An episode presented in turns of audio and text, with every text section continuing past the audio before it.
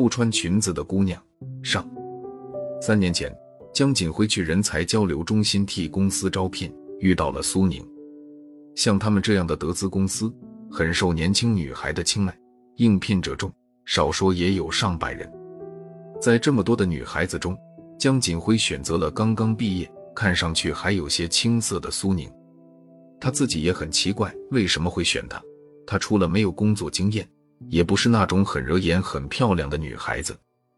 彼时的苏宁，忧伤、安静，看人时的目光带着微微的凉，像一条静静流淌的小河，纵有激流，也不会翻起浪花。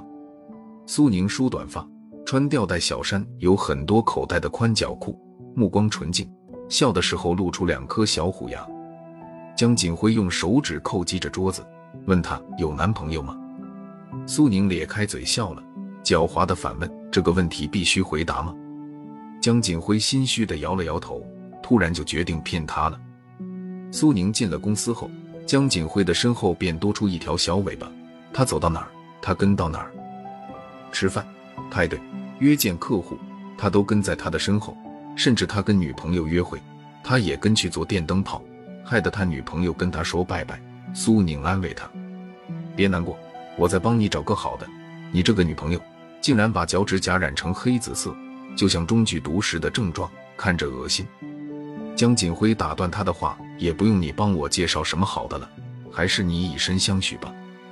我不介意吃点亏，将就你。苏宁笑得止不住，说：“去你的，我才不跟你这样的花心大萝卜在一起呢。”睡着用身上背的长肩带的小包砸他，咯咯的笑着跑开了。他看着他的背影，发了半天呆。说归说，风归风，江锦辉身边的女朋友换了一个又一个，却从来不见苏宁的身边有男孩子追她。更有男孩对她表示好感，他就用冷漠和傲慢把人家打回原形。胆小一点的男孩根本不敢靠近他的身边。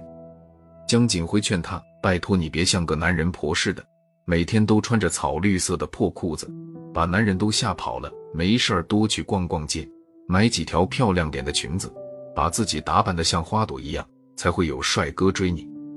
苏宁从不穿裙子，至少在江锦辉的印象里，回忆不出她穿裙子的模样。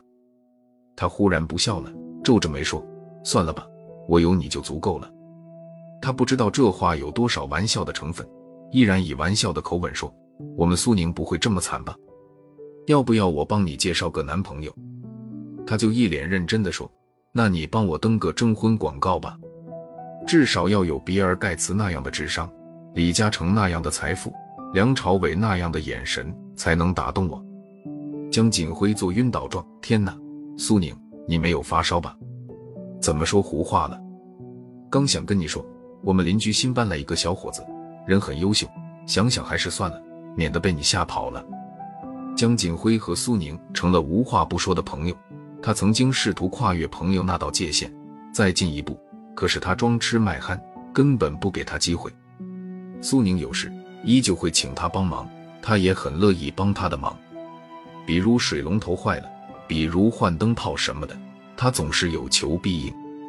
再比如公司年底举行舞会，他仍然请他当他的舞伴，只是抱着穿了大肥裤子的苏宁，混在一堆穿夜地长裙的女人中间，他觉得有些滑稽。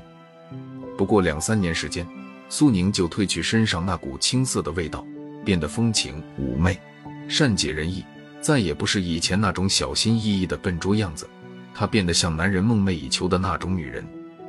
她穿大红大绿，会穿出清新雅致的境界，不会让人感到恶俗；穿皮草也不会露出暴发户的粗劣。十个手指上染了绿色的扣单，竟然与她的个性配合的天衣无缝，恰到好处。可是她依旧没有穿过裙子，春夏秋冬，一年四季穿的都是裤子，变换的不过是颜色和款式。苏宁也很能干，在公司里的销售业绩总是位居榜首，她总有办法把东西卖给她想卖给的客户，她的优秀全公司有目共睹。追她的男人很多，她的身后足有一个排，可是她一个都看不上。暮秋，苏宁过生日。照旧只请了江锦辉一个人，他亲自下厨，手忙脚乱地为他做奶油烤大虾、黄油鸡卷、水果沙拉，还有复杂繁琐的披萨。渐渐的，就有了醉意。都是成年人，又不傻，怎么会不知道彼此的爱慕？只是谁都不肯先捅破那层窗户纸。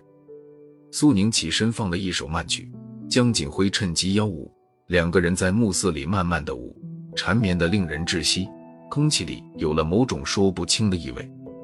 不知是谁先寻到了谁的唇，也不知是谁先吻了谁，甜蜜、忧伤、万劫不复。江景辉开始一件一件的包苏宁的衣服，他穿了一条腰上系有系带的裤子。他一时情急，抽成死扣。苏宁忽然醒悟过来，扯住裤子，尖叫一声“不”，然后夺门而去，丢下江锦辉一个人在他家里发呆。他怎么也不会想到，苏宁在你情我愿时，竟然歇斯底里的跑掉。这真是一个让人捉摸不透的女人。